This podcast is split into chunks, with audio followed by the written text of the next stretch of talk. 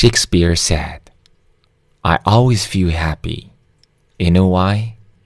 Because I don't expect anything from anyone. Expectations always hurt. Life is short, so love your life, be happy, and keep smiling. Just live for yourself. Before you speak, listen. Before you write, think. Before you spend, earn. Before you pray, forgive. Before you hurt, feel. Before you hate, love. Before you quit, try. Before you die, live.